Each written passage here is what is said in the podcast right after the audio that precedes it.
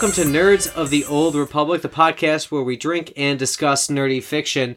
And pretty soon, I'm just going to be utterly lost. But that's for the next cast. This one, I'm totally in because we're talking The Sandman by Neil Gaiman. I'm Adam.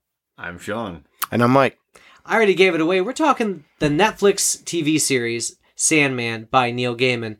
But first, we have a mission for you, dear Nerd Nation. As I mentioned, our next book and watch is going to be J.R.R. Tolkien based. The Silmarillion. man. Nope, We I'm- practiced. I- we practiced. We practiced They this. coached me. I said it in a mirror. I wrote it out phonetically. Fuck! There it is. Damn. Okay. Can I help you with that? Yes, please. It is pronounced Silmarillion. Can you use it in a sentence? No, I'm just kidding. Okay. So Adam cannot pronounce the word Silmarillion. sometimes when I read these books, I take the word out and I just replace it with a real basic word. So Silmarillion will become silver. No, I don't know. I don't know what it's going to become, but that's literally a reading strategy I feel like I was taught back in the day and I never overcame it. Oh. So I'm fucked. Interesting. Totally fucked. yeah, Totally, that's totally okay. fucked. We'll we'll save you. But Nerd Nation, here's the mission. We want to make a friend of the cast out of Stephen Colbert. Oh yeah. and we know that Mr. Colbert is a fanatic for this entire world. So we want you to get on your Twitters before it becomes a dystopian nightmare. Get on the Instagrams, get on whatever handle that we can find Stephen Colbert at, and get him to listen to our next episode. Maybe even get him to contact us. Could you imagine how fucking bonkers it would be to have Stephen Colbert call into the next podcast? That'd be a great career opportunity for him. I Uh, know, if he really. were a guest on our show, I feel. yeah, I think he needs the bump Yeah. for his ratings. I really am a little concerned because ever since he took over that late night TV show, I don't even remember the name of it. It's like a little thing. But like I feel like he's kind of gone downhill. He's really betrayed his right wing values. yeah. Yeah. I'm really surprised how much he speaks out against Kanye West. Yeah, Like, it's I'm not crazy. I'm not understanding this. He he oh, he might be the only human being on the planet that rivals my own knowledge of Tolkien. So, hmm. or betters I- it, or betters it. I would literally love to see this conversation between the two of you go back and forth. There would be so much pressure on the lightning round. Dear fans, let's make this happen. Oh no, I already know he'd destroy me, but I like to think I know a lot about it. But It'd be this, fun to this be guy has into read the appendices front and back, and I uh, I've glanced at them. So I mean, he's uh, he is definitely the foremost Tolkien expert. But I would love to see what he thinks of our our discussion of the great Tolkien work. So Indeed. Oh, absolutely. So there's your homework, Nerd Nation. Hit up Stephen Colbert on every social media you can. Send him to our podcast. Tell him we're looking for him. Tell him we want to talk to him. Whatever you can do. yep, Yeah, it's it's really a minor thing to ask. I think. You Yeah. know, land us a major celebrity. camp outside his house. Yeah, I think that's exactly what we should ask our 12 followers to do is camp outside the house. Hey, hey, I think it's I'm like not- it might be fourteen or fifteen at this point. It might be. I don't care how many we are. We can still be endless. Hey, not bad for oh, nice. Ooh, you see what I did there? Oh, all right. Yes. I was All gonna say we're not bad Fishing for, a, for bells. for a free cast here that doesn't cost you a dime to listen to. No, no. Speaking of things that don't cost a dime, you want to support us besides getting Stephen Colbert on the podcast? Why don't you hop on over to Goodpods? It's a social podcast network and catcher, and you can get great recommendations from people like you, like us, and you could follow us. We are the nerds over on Goodpods. I'd love to start a community with y'all, listen to you, share our, our uh, common interests, and uh, pass around some good podcasts back and forth to one another. And you know what? You're supporting a good set of people here at Nerds of the Old Republic, but you're also supporting the little person. You're supporting the underdog in the Goodpods podcatcher versus Spotify and all those other ones that shall not be named because they might sue us for some reason. so, you know, start up a Goodpods account and see if we can uh, start a revolution over there. Sounds good. Yeah. And now for the drink. This is All the right. second cast in a row that Sean has chosen to surprise us with a beer. So I'm going to let him take it away from And I will say it's going to be hard to outdo the previous cast, that peanut butter uh, porter that hit the spot. Oh, fantastic. It was really good, but I'm going to reach into my mystery Amazon box of beers over here, and I'm going to bring out something that I know as English teachers we often tell our students never to judge a book by its cover, which as cliched as it is, I mm-hmm. mean, let's be honest, we all do it. Mm-hmm. Oh, I would And- shamelessly do it all the time. Oh yeah. Yeah. I mean, like you look at the three body problem cover, which is still, still conveniently sitting here. It's an awesome looking cover. I'm thinking, It's I want to read that. Yeah. Based on the cover. Listen to the cast though, and you'll find out the truth. but I I uh, shamelessly bought this beer based strictly on the can alone. Hmm. I didn't even look at what the beer was when I bought it. I just thought that can has spoke to me. All about that can. hmm I am all about that can. Man, I am on the hook. What do we got? I know. so I chose this beer and then realized what it is afterwards, and I hate these kinds of beers. But you guys will like it, It was too late. I The know what it is. I know what kind of beer Uh-huh. it is. and it it it spoke to me in a Sandman kind of way because the Sandman's older sister is, as you know, Death. Mhm. Death, and Death is often represented by a Skeleton? it would be holding a Pitchfork. Not a pitchfork. Uh, a scythe. scythe. known as the. Reaper. Oh, there. And I found this. Oh. Oh, hell. Now those are some yes. nice looking cans. Those this is uh what is this? Lord Hobo. It's called Doom Sauce. Oh my god. It's a black double IPA by Lord Hobo Brewery. Doom And- sauce. I That's would- like a I black just- metal porno. Oh my Yeah. god. I don't That's even have to its snuff open this. film. I don't even have to open this can right now to know this is gonna be the greatest beer of my life. Yeah. this Doom Sauce. Fuck, that Have is you ever a had a black cool-ass IPA before? can. I have not had a black IPA. I've had IPAs, which I'm Yeah. not a fan of because I Yeah. get heartburn from it. But Yeah. The the black IPA made me think that I would sell my soul for that. So I'm mm-hmm. gonna Yeah. disconnect them and As- pass these out. As Death herself would say. yeah. It has a stellar Grim Reaper on the front, Doom whose Sauce. face is a hop. oh and- yeah. The can has a metallic sheen to it, which is It reminds me fantastic. of like special foil comic book covers from the 90s. Like Mm-hmm. that's the quality of the print on this thing. And it's a graveyard and like you said it's the hoppy grim reaper. And I'm thinking this is this is good for a for a, a gothic style cast. So yeah, and there's a raven on one of the Oh, yeah. tombstones, which obviously is important to Dream. yeah. Gentlemen, are you ready for the ASMR moment? of there's the a can? little story Oh, on the oh, side oh. here Is too. there? Is, oh, I, I'm not going to read the whole thing, but I just the, I think these are tasting notes, but they're written like like this: "A welcome darkness has fallen upon Boom Sauce, our flagship double IPA." And it goes on from there: midnight, pouring black Conjuring. midnight. Fine to see you summoning, mortal men. These are great tasting notes. Mm-hmm. Damn, you're right. We should should just read the goddamn thing. It's You do it, Sean. Are you ready for this, gentlemen? All right, we'll cut it out if it Wait, sucks. this is for the premium cast only. People should pay for this voice. Yeah, yeah, that's true. Yeah. All right. Well, I'm you just know, kidding. uh, Go hit- ahead. hit us up with the, our OnlyFans account.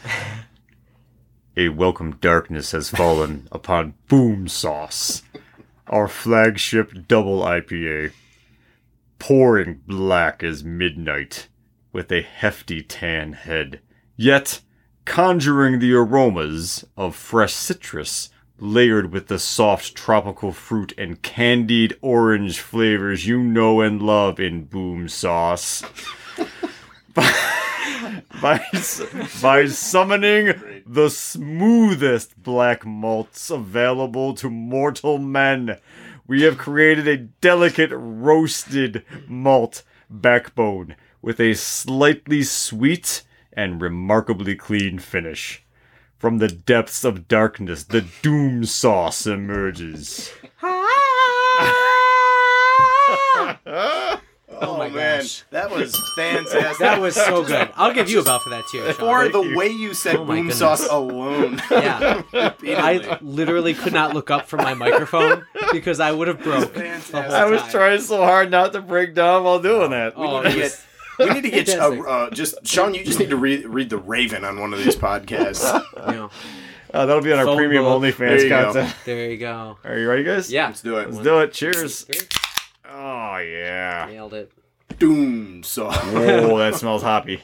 I well, it's a double IPA, so it's going to be. Did they have the IBUs on it? I didn't see. Danny, you might have to finish it for me. It's eight percent. I don't think Oh. anybody should be drinking anybody else's, except for Mike, since we're at his house. Yeah, that's true. I can. I can. Doesn't have the IBUs on it, but from Sean's reaction, it might be uber No. I just have a hole in my lip. Oh, Are we allowed to taste this now? Can I taste? Oh, I already tasted it. for a double IPA, that's not as hoppy as I thought it would be. Lord Hobo, you magnificent bastards.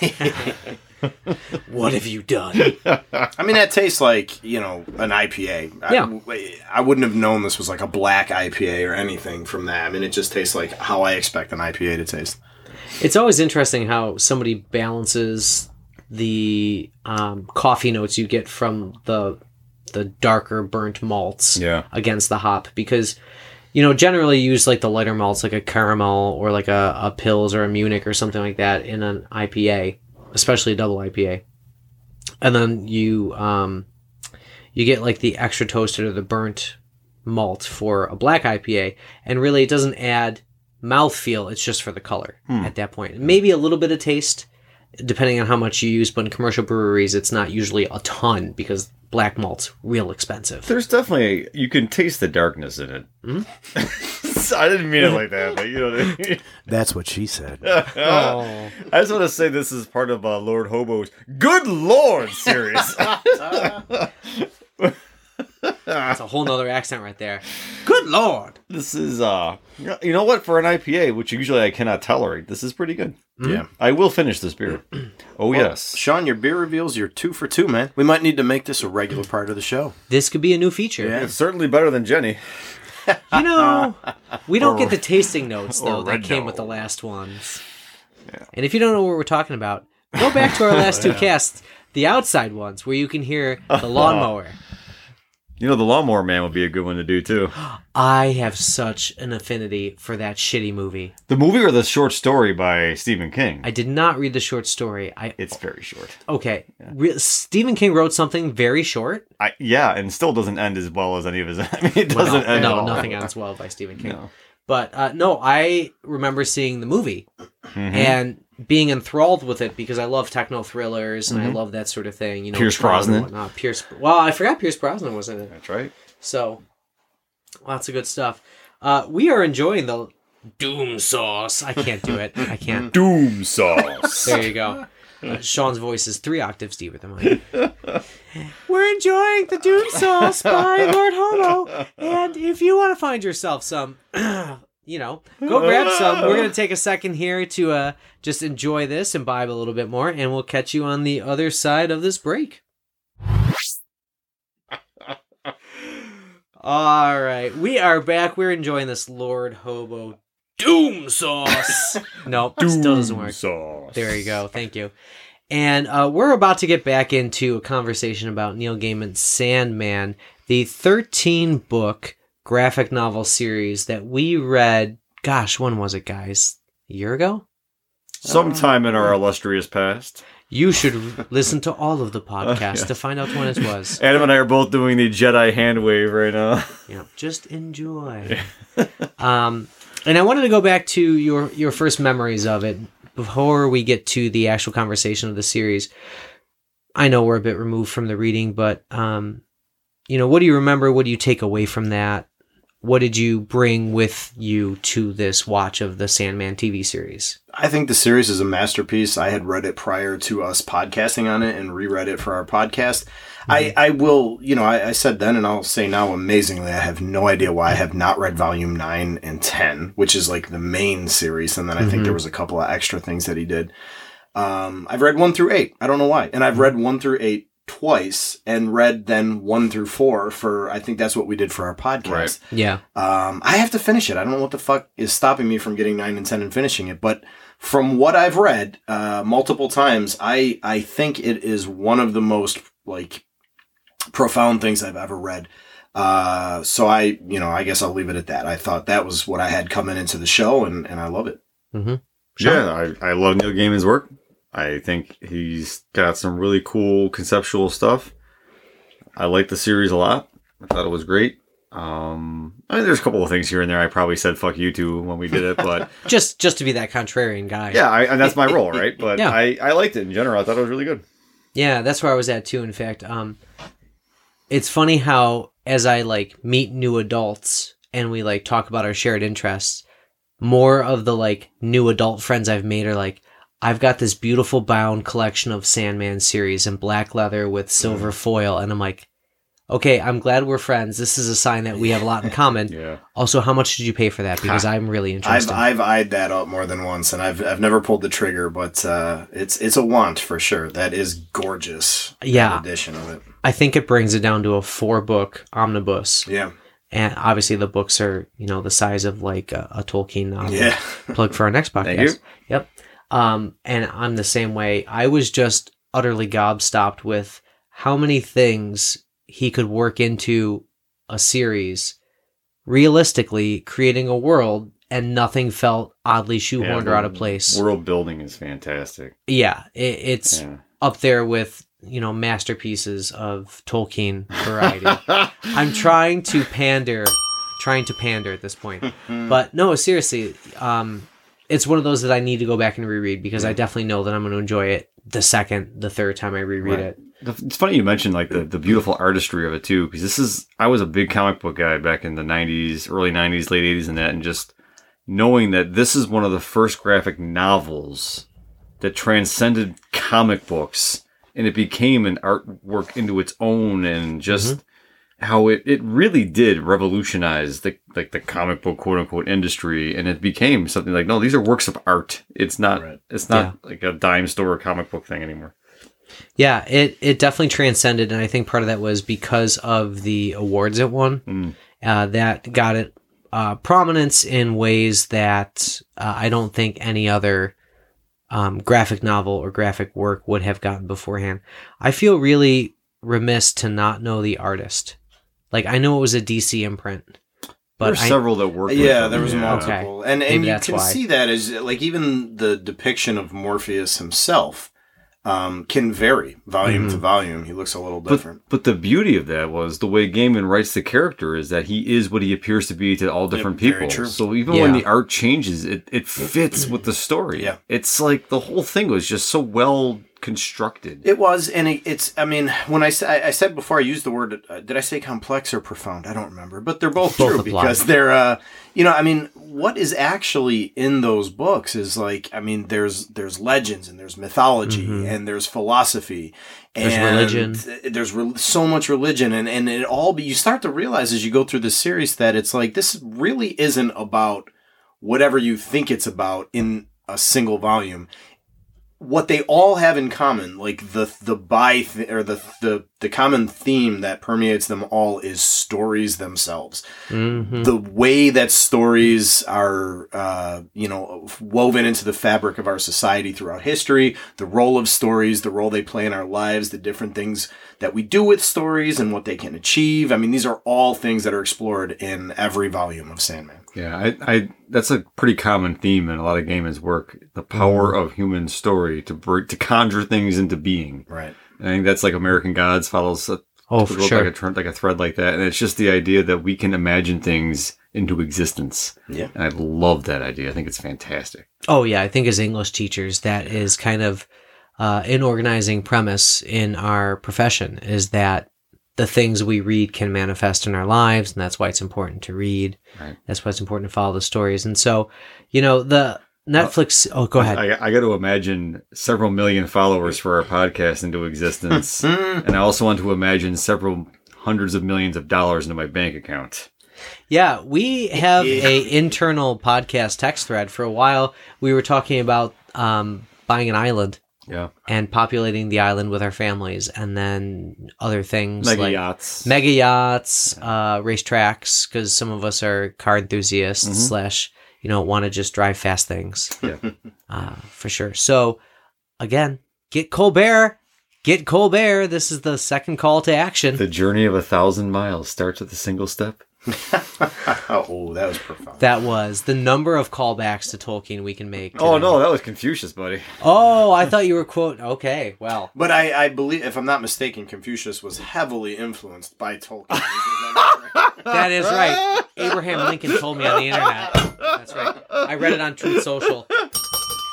that, was, that was excellent. All right. Oh Jesus, truth soul. I brought it. Yeah, y'all started that. Now fuck it. I'm gonna continue it. All right. So, given how highly we held Sandman, I guess I'm going to start with the presumption that the audience has either read Sandman, listened to our podcast on Sandman, or watched the series. So I just want to jump straight to did the series hold up to your expectations? We'll start with the big question and kind of work our way down.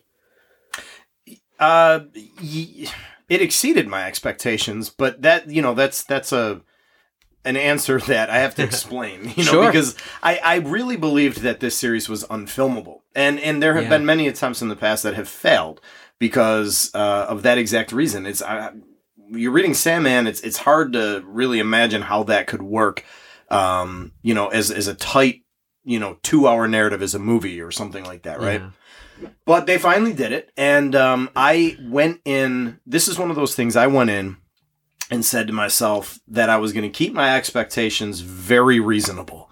I did not expect any show that they made would even be in the ballpark of discussion in terms of artistic or literary merit with the graphic novel. Mhm. Um, so my question was just like the the the things that I wanted to see in the show, uh, in terms of like the visual quality, the imagining of of Morpheus uh, on screen, um, you know, trying to hit the major beats of the graphic novel without changing or losing too much. Um, the overall tone and atmosphere, those kind of things. Mhm, um, Were they there? Were they done well? And and I thought they were. I, I don't think that the show's a masterpiece. I don't think it could have been. I think it was as good of a Sandman as we're possibly ever going to get, and and I was satisfied with that. Sean? I mean, uh, the whole thing was uh, it's like a live action love note to the graphic novel. The people who made it obviously have a high affinity for the story and the art and all of that. It was like to me, it was basically the the comic book came to life, and that was. I don't want that to sound like too praiseful because I think there are issues with that. The idea of interpreting something and basically just rehashing what's already been done Yeah. which I think this falls dangerously close to just being, um, you know, I don't want to say the word needless, but something that did not necessarily need to be because it doesn't add anything. Yeah. I was just about to ask, do you feel like it added anything? So you feel like this is a attempt to copy some of the stories from the collection as Netflix would deem appropriate for their mm-hmm. audience instead of adding to the world that Gaiman's created. Yeah, I think what they're doing is, and it's probably a lot of corporate, you know, trying to oversee the the creation of a long term production, where it's we're gonna establish, you know, almost like what the Force Awakens did did for the new trilogy, which wound up spectacularly failing, but starting off with like this is familiar, you will know this, this Mhm. is what you are all expecting to see. And then guaranteeing that second or third season comes back or whatever, which by the way it has. They're coming back for a second season Yeah. and then they start to take more risks with the storytelling and the medium and all of that, which can get beyond. And I think Gaiman is a producer on this, right? Like he's he's involved, He was in involved. it. Yeah, He's he was. involved. I was actually looking as you guys were talking to just double. So I, I think there's the potential for it to become another part of the medium, and they did change some things, like Constantine being a, a woman in this one, Mhm. which is interesting. Um, you know, like some things were superficially different, some things were substantially uh, altered, but really, on the whole, it's the exact same story. It's the exact same aesthetic look. The guy, I don't know his name, he plays uh, Dream is. He is like Dream, like just walked off the page and he's alive, like Yeah. that. Tom Sturridge. he he really nailed the fucking character. Yes. like Yeah. he. The only thing that I was pissed about though was when they draw the comic, his voice has that dark black line around it, so it makes you know Yeah. that he's got an otherworldly voice. That's what that means. But he just has like a really soft, sort of like commanding voice, which is still good in its own right. But he doesn't have the the dark, otherworldly voice, which I expected from Dream. Yeah, you know, I could see that. Yeah. And I did I guess in two ways. Like I really connected to Sturridge's portrayal of Sandman because he felt like an emo kid from my early days. Uh, and so I was like Yep. like hearing the cure in the background and that Yes. sort of oh, thing. the Cure, Michael the Smith, or not Michael Smith. What's his name? Uh, uh, Robert Smith. Robert, Robert Smith. Smith. Yeah, You're- he's- yeah. yeah. Um, and so like I love that. And the first like what is it? Maybe two, three episodes where Dream is trapped in the trap in the basement, um, and he's naked for the whole time. I'm like, that's literally shot for shot Yeah. the graphic novel Yeah. there. How that dude got his body to be that well aligned with the graphic novel, I'll never know.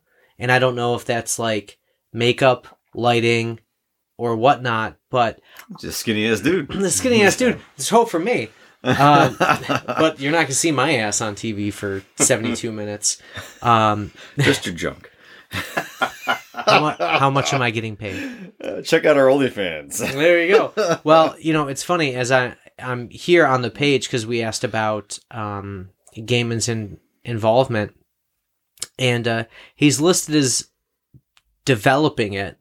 Besides being based on his series with Gaiman and uh, Sam Kieth and Mike Dringenberg, um, he is not listed as a producer.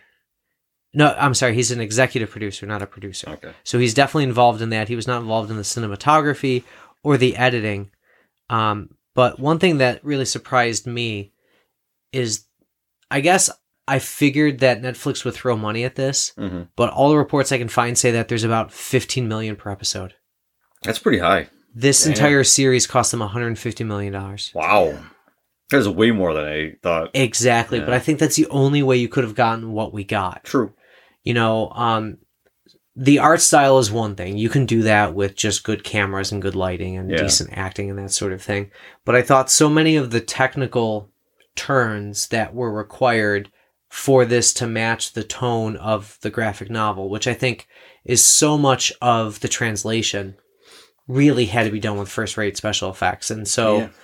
you know, good for that team. I can't find the name of the special effects team without, you know, digging into the credits of an episode or something right now. And I don't No, want it, to do it is that. Beautiful to look at, though. it's Like, it's stunning. It's yeah. up there with Rings of Power, and then that had a billion dollars behind it. Right. But this is Holy shit! It had a We'll- billion dollars. But We'll talk literally- about that in our next episode. Okay. But the um, Yeah, Jeff Bezos sold a cowboy hat to make that. Oh yeah, he might have ruined his chance of buying the Commanders with uh, the amount of money. No, he didn't. No, don't care. Yeah. I don't care. But tune in next week because we'll be chatting with uh, Stephen Colbert about this exact issue. yeah. And how the Silmarillion has been. I'm gonna mispronounce it 15 different ways. Hey, I got it. Uh, We're but close I think enough. so. It sounded good, like that beer slur, but it was. sounded good. yeah. All right. So we seem generally happy with the translation from the graphic novel. Uh, generally, to the series. So um, I wanted to switch over because you know the graphic novel so many things. There are so many plot lines that some of them get tied in, some of them admittedly don't get tied in. They just make maybe a reoccurring appearance. I'm thinking like Shakespeare and, and that sort of thing in the graphic novel. Um, what did you think of the portrayal of the Corinthian and his drive to to kill Dream, to take over, to stay in the human world? Because I felt like that was a bigger driving force in the TV series as compared to the graphic novel. Yeah, and that was a point I wanted to pick up on because I think it was very true to the story uh, that we got in the graphic novel, as Sean said. But I think there were several changes that they made narratively, probably for pacing issues. Sure. Um, for example, one of the ones is that they they kicked up the story uh, that actually happens at the end of Volume One of the Sandman, where he meets his sister. Mhm. Um, they put that somewhere in the middle of the TV series, and um, that uh, one where he repeatedly meets that uh, that guy every hundred years, which is one of my absolute I favorite parts of the entire cool series. I, I may be wrong, but I don't. I'm not even sure that that's in the first volume of Sandman. I think that's brought in from an, another series, and it's combined with that uh, the death episode. yeah. Mhm. Um, so so there are little changes that they make for pacing and for narrative, and and so you're asking about the Corinthian, and I think that was I, I think they probably looked at it and they said like you know look the series needs an antagonist you know which Yeah. we don't get in the book, not a clear one. Right. He's there, but he doesn't do almost anything till the very end at the Mhm. serial killer convention, and then that ends. Because Morpheus shows up and is like, "Hey, fuckhead, get back in Dream World," and it's that's it. Like the Yeah. story ends. I made your ass. I'll take it right out of That's, here. that's literally almost what happens in, in the story. So I think they said like, okay, we need a clear antagonist, Mhm. and we need him to be active throughout the series. And so they had to write in a lot of extra new shit to, to, to do that, turn him into an antagonist, and then they had to up the stakes at the end. Morpheus can't Mm-hmm. just show up and and fucking kick ass. Like he needs to actually have a conflict that might not go f- well for him, and it's a battle. And Um, so that was one of the big changes, uh, and and I was fine with it um, because I think that's what they had to do. Like I said, for Mm. pacing, if you didn't make those changes, then I think the the you know the the series uh, probably suffers because television is a different medium. Yeah, that's fair. Sean? Yeah, I agree. I think they, uh, you, whenever you translate something into a different form, you have to make it fit that form. And part of it was, you know, our expectations are that you're going to have this antagonistic force. Where I think, arguably, in the graphic novel, it's more of a, you know, an inner conflict Yeah. for Morpheus throughout most of it, and he's dealing with his own problems, and each one of them is kind of embodied by a different sort of small antagonist, like the Corinthian or the guy with the ruby. Uh, Who makes a big deal actually in the Netflix series. He gets a couple episodes all to himself. Yeah, and it's it, it is like that in the uh, well, not, maybe not a couple of like it might have been a few issues he was in in the uh, series, but it was uh, you know again it's all part of like that journey he's on to regain his stuff and to learn Yeah. something about himself and The you know, quest narrative. yeah, pretty much. And I think that to make that work in TV, you do have to have that sort of like central arc that all the other pieces can pivot around. And the Corinthian just seems to make the most sense from what we Right. get in the graphic novels to do that with. hmm I think they obviously had to power him up a little bit, right, for the show, but it's Absolutely. it, it's Yeah. not it's not a distraction. It's more of like just a different interpretation. Yeah, I mean, can you imagine what the show would look like if it ended the way the graphic novel ends? If Morpheus just shows up and is like, "Hey, you're going with me," and that's it. and It ends. Yeah. You know, I mean, uh, everyone would kind of be a that would be a big cinematic letdown. It's more like French theater than at that point. Like, where you get like it just says Fin. I was just about to say. exactly. Fin. It's got a little more ennui going on in it. Where like, you walk out thinking about existence, going like, "Oh man, I have so many questions." Like this is like the satisfying American ending. Like, Yeah. oh yeah, he beats the bad guy. Yeah. Yeah. I, that's well said. You know, I think the graphic novel is more uh, uh, contemplative about what it would mean to be endless, uh, and that there really can be very few pro- antagonists for you if you're endless. And so, how do you, as a character, act differently? How do you, as a character, have or even see conflict? Like, there's almost literally no conflict, which I think is the interesting start to the whole story. In that this thing that is endless is captured. Mhm. And so his response to everybody around him is "fuck you, I'll I'll outlast you. You'll all die, and I will be out of here. So I'm not going to bargain with you. I'm not going to deal with you. I'm not going to interact with you. It's fine." right. Um, so that that does make a lot of sense to me. Uh, one thing we haven't touched on is we talked about the guy with the ruby, whose name is escaping me right Uh, now. John Dee. That's John it, D. yeah, Doctor Dee. Yes, Did you yeah. catch where they set John Dee's institution? Oh yeah, that would be a little city on the lovely shores of Lake Erie, Buffalo, New York. Indeed, looked nothing like us. You know, I was No, trying it to was picture. filmed in London. I looked. Yeah, it up. I'm Son like, of a look at bitch. There's like one street scene. where I'm like, that's kind of if you squint, looks a little like. If you Buffalo. squint, it looks like Buff General during Yeah, a snowstorm. Kinda, but no, I'll just tell you, man, we are up and coming in the cinema world. Guillermo del Toro just filmed uh-huh. Nightmare Alley there. Great fucking did. movie. Yeah. Filmed Alright. it here.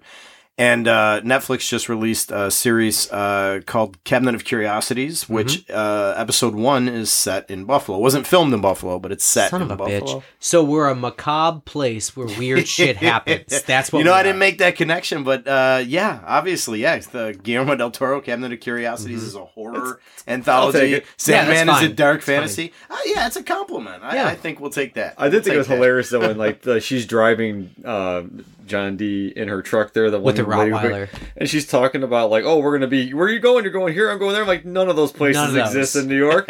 Yep, not in Buffalo. yeah, not in this area. Well, you know what? Can we all admit that it was better than Bruce Almighty? Oh The, God, the movie that was allegedly shot in Buffalo. Yeah. And you know what they shot in Buffalo? The fucking Niagara Falls Right. scene. that was it. So nothing else. Suck a bag of dicks. I wish our waterfront looked as nice as the waterfront in that movie though. Oh, me too. Yeah. I mean, now it does. It, it's better, Close. yeah. It's It's, better. closer, It's yeah. better. Right. Back in our day, the the river burned and you know all that stuff. There was more dead fish than actual live fish in it, but it's getting much much better now. At least it smells like Cheerios. That's right. It does smell like Cheerios. Adam, I wanted to, if we have some time, I wanted We to pick have. up on a point you were just making about uh, the beginning of the series, uh, which I always thought was was super intriguing and brilliant. In the graphic novel, the character introduction and the whole like first uh, series or whatever you call the the issue, whatever it is in a graphic novel, he doesn't say a word. He just sits there looking physically imposing. And, and, and to me, I think I expected the show to change that Mm. because I wasn't sure what that would look like on camera and if that Mhm. would be considered something that would hook an audience. But they didn't. And No. and I think you said it before that it's almost like shot for shot. It almost Yeah. looks like the graphic novel. And man, I mean, it's part of it is is the people who directed, part of it is is the people who edited, but a huge uh, for me, I, I think a huge part of it is that actor. Like Tom Sturridge. I don't know because he's not physically imposing. You know what I'm saying? Mm-hmm. But there's something about Morpheus in the graphic novel that always is imposing anyway. It's- somehow, it's Yeah. the glower. maybe that's what it is. It's, the- glower power. The, Derek Bruden glower right. power. It's There the you go. pure glower brew. power, Yeah. man. yeah, and he's got it. Like this He actor really has does. it. Like he sits there and he just stares, and it's this intense, burning, smoldering stare. And he never says a word for like forty minutes of Yep. the show. So much credit to the people who who uh, decided that they were going to do it that way and Mhm. stick to the Yeah. graphic novel because I think it was perfect. The best thing about I really quick sorry to interrupt him, but the, Mhm, the best thing mhm. about that character too is they did not they did not try to humanize him. Where you would I was I was worried that they were going to try and make him overly complex and overly Yeah. problematic. Where it's not no, he's not human. And like the way he interacts with the people he's wronged, you always Mhm. expect him to make some kind of amends, and he's all like, "We will see." Like with Yeah. Calliope, you know, she's talking about their kid and all that, and Yeah. properly mourning, and you know, there's this human pathos there, and he's like, I don't know. You know, Yeah. like he just sort of like leaves Or- her hanging. Or that story thread with with Constantine's girlfriend that she just Yeah. randomly ghosts, but they need the sand because she, you know she left the sand there, and she's been using the sand, and she's fucked up. It's Oh, basically yeah. opium, Yeah. but worse. She's like, "Do something for her," and he's like staring at the screen for a full ten seconds Yeah. before he decides, "Leave the room." Right. Yeah. Uh, he And didn't. he He, doesn't. he didn't have that empathetic reaction to it. It was more of like, "I'll do this for you because you helped me out," kind of a thing. But that is Yeah, a big part. That's a big part of the series. I think is Morpheus's journey to some sort of understanding or empathy Right. with humans, and and Death I has that. Yes, she completely Which is does, yeah. interesting to me. But- Death has it. But I think that it, it was moments like the one that you highlight there, Adam, where um, you know, they, that's they brought that across well in the show. Like Mhm. he doesn't fully understand what she wants or why she wants it. He's got an objective. The objective's been achi- achieved. Let's Yeah, let's leave. right. Um, but at the same time, he's like trying, you know, and that's what that long stare is, the glower power again, you know. and then and then he's like, okay, I'll bite, and he and he does it, Yeah. you know. And I, I think they, It's almost like a lark for him. It's like, why not? Yeah, Like, fine. I've lived for millions of years. I can. yeah. That's not the issue. Yeah, Yeah. exactly. Yeah. But do I want to spend the next three seconds, which is nothing to me, curing this human, ending their suffering? Real quick, the cure, ding ding ding. Mm. Yeah. But you, uh, you guys were talking about the actor Tom Sturridge, and then I was just thinking to myself, there were some other really great actors, like a lot of Game of Thrones alumni in this, like uh, Charles Dance as the Magus who captures him. Oh, yeah, he was good. Like that guy was Tywin Lannister in uh, the Game of Thrones series, and he was I didn't make that connection. very good there. Yeah, it's him. And then Gwendoline Christie as Lucifer. I thought that was inspired because, Yeah. like, my wife and I were watching it Mm. together, and I'm like, that is the best casting I've seen in this entire show. Yeah. Because the devil or the angels are all supposed to be androgynous, and she's an imposing woman.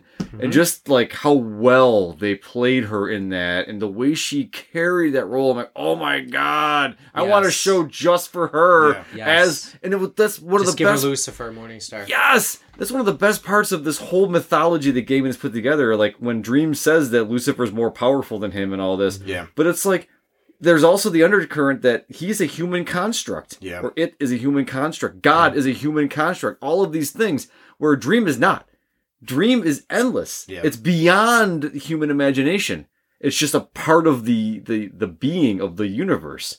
But like God, the devil, the demons, all of them, they're all conjured up by humanity. Right. And they have as much power as we give them. And he is also subject to those rules. Right. Like why he was captured and all that, which is a big part of the, the comic book in that, is because he has to abide by the rules too. Right. Even though he's endless. Which I think is a really interesting mythology. It is, and to circle back to the the first point you made about the casting, um, you know, I, I had this like probably less than 10 second uh, introduction to the character in the show where I was like, really, because that's I mean you're right about the androgynous thing, but the, but the character is depicted very differently in the graphic novel, um, and that was I mean probably the first time she spoke on camera, I was like, oh fuck, like that's That's uh, right. that's terrifying, like Yeah. that's so unsettling. I think I had a chill down my spine. You know, I was like, that's perfect. Yep. Yeah, the challenge scene between the devil and Morpheus Yeah. Was one of my favorites in the graphic novel, and it just came across beautifully on Yeah. screen. They Yeah. did the right thing with the editing, being those quick shots Yeah. of, you know, I am the snake, horse horse eating, horse poisoning or whatever she says, you know, I I am hope. Yes. And I was like, oh, "Oh, fuck, the man. way she captured that like deep sadness that Lucifer has for being cast out of heaven, like someday you'll see it again, and just that look on her face, and then she's like, she's giving back his his helm, and then it's like, oh, dude, it, was, Yeah. it was so good. Yeah. Now, so much of this relied upon the actors. Oh yeah, I don't know how much free rein they were given, but just keep doing your thing. Honestly, Yep. Absolutely. agreed. I agree. I'm glad it's back for another season. Honestly, and it's it's a good show. Yeah. Yeah. I'm looking forward to kind of I think what Mike said in where the um, subsequent series add to the story instead of just replicating because I do think a lot of the audience they were aiming at are people who haven't read the graphic novels. Right. Maybe they'll go back and read it, which you know, bully for Gaiman, like give that author all the money you can give him. But um, I really think that there's so much that he could kind of like lead them to have in the series. Yeah, Uh, and you know, I, I hate to keep coming back to the number, but for 15 million episode, that's more than Friends made per episode back in their day, and that was for the longest time one of the highest rated or highest Yeah. paid don't forget per inflation. Adam, episode. I mean, That's fair. That was you the world has changed since the mid '90s. Shit, You mean I'm not 15 anymore? Oh my god, dude, that was like 30 years ago. Yeah, it was, man. Fuck. That see, thank you. So for those of you who um, are just tuning in, we're English teachers, and one of the, I feel like one of the trappings of our profession is because the people in front of me don't age. Yeah, I know they leave, and then they, you know, new Yeah. students come in, but the people in front of me are always 15. So because I teach ninth grade, so I always see myself as the same age as when I started teaching. Yeah. I forget that I'm 37. yeah, you're not. You're older. No, I'm older, and I'm glad to be older and not dead. But I forget how long it's been. I, I know we've talked about killing some of our cast tropes and not doing the same thing all the time, but I gotta say this: fuck you, age. Oh God, I'm just Damn. like the same thing. I'm sitting there going like, holy shit, that was 30 years ago. Mm-hmm. 30 fucking years, man. Which means that actually the Sandman series is older than Friends. is. It's older It than. Friends. It's It's, almost over. 40, yeah, yeah. it's almost Yeah. 40. Yeah. Yeah. So Wow. we're reading some old stuff, but proof that the good stuff hangs around.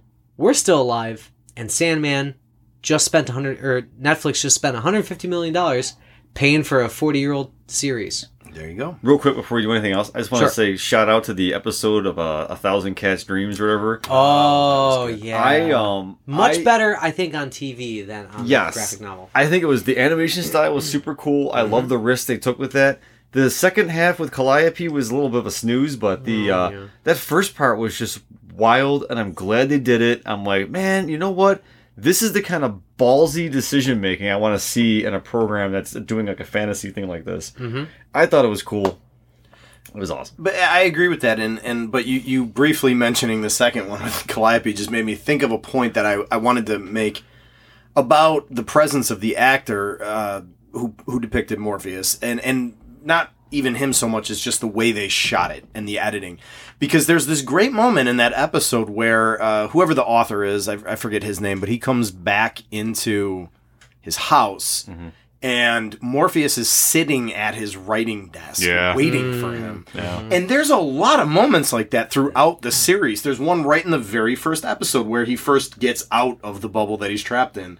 And um, he's, uh, again, he's just sitting in a chair when the guy who's been like looming over him for decades walks in. There's all these moments where Morpheus is just present. That's all he is. He doesn't even have to open up his mouth, and he's just so imposing, or at least cool looking. You know, so credit to wardrobe, credit to editing, and Yeah. everything. Agreed. I think the best part about that character too is, like you said, it, his motivations are a bit ambiguous sometimes, and it's just the um, he's not outwardly seeking revenge, but he's not above it either. You know what I mean? Right. Like there's like Yeah. this again. He he plays that role of almost like disinterested revenge in a way of like I guess I need to go and do these Yeah. things. Yeah. Or. I got to. He's more. this is what the humans expect. Yeah. So But he's more interested in setting his own house right and that kind of thing. And it, it doesn't matter about the other sides of things. He doesn't give two shits about any of the human part of things. He just needs to get dream the dream world back the way it's Right. supposed to be. Yeah.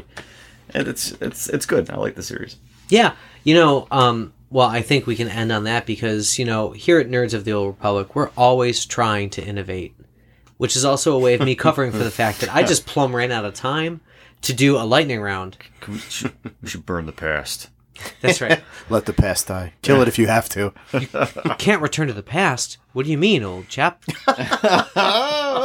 so many references here. That's not science fiction. No, We're gonna it's send not, you I'm sorry. back to the future. 21.1 gig. I don't know. I got nothing left here. But uh, in all seriousness, you know, we were talking, and this is actually one of the first. This is the first season where the pandemic is thankfully fully receded. We're back to like, oh shit! Now you said it out loud. I did it. It's over. Going back. Delta Cron or whatever the fuck is going to come back. Delta Prawn. Delta Cron. This eight got like- percent beer, It's got like a Transformers like Decepticon name. Yep. Delta Cronius.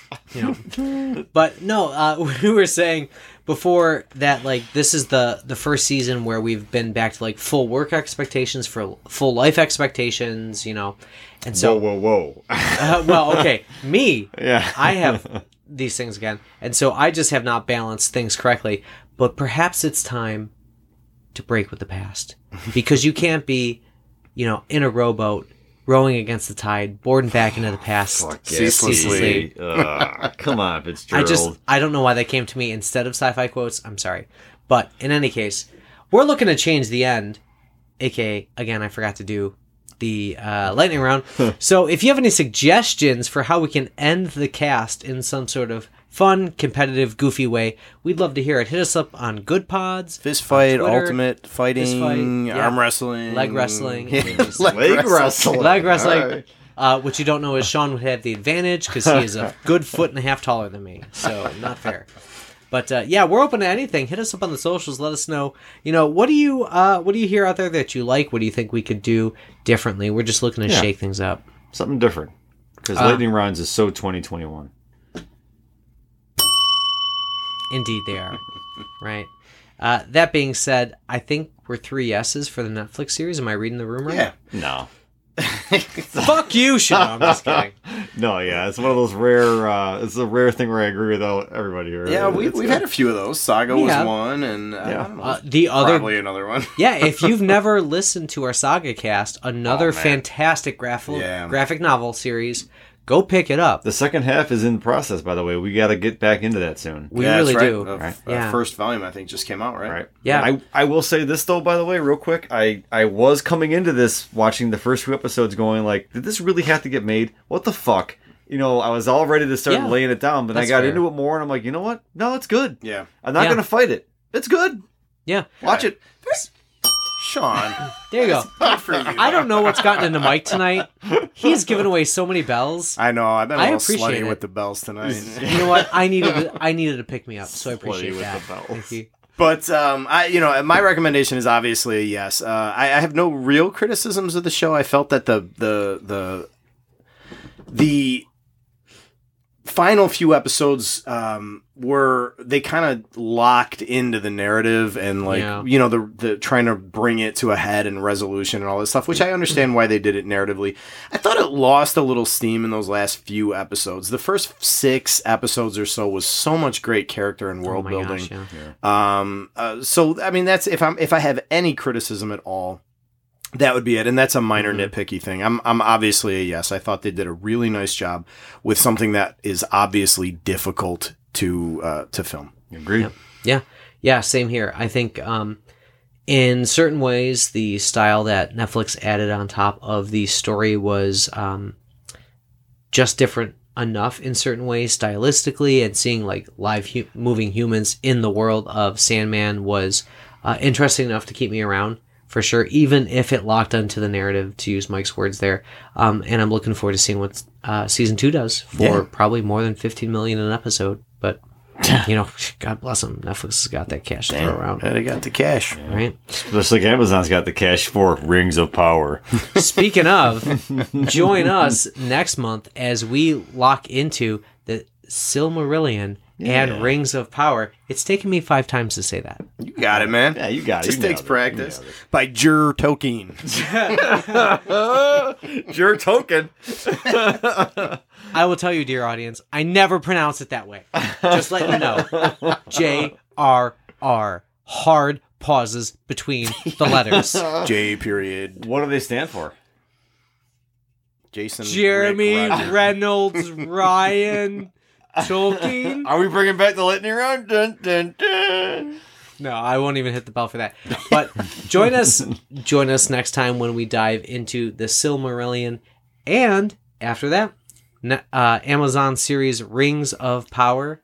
And we discussed uh, with Stephen Colbert, which we know you're going to make that happen for us. So Come thank on. you. Pull hard nerd nation. Yes. We want to get that. That's right. Let's make a friend of the cast. we got to stress our worldwide influence in everywhere on the globe except for uh, what is it, Nebraska Yeah. and Vermont. Yeah. But everyone else is listening to us. Yeah, honestly, everyone else on every continent. We are looking for total penetration in all possible interpretations of that phrase. I just cringed when he used the word penetration. I'm sorry. On that note, That, that'll be our new catchphrase. there is the old Republic total penetration. Total penetration.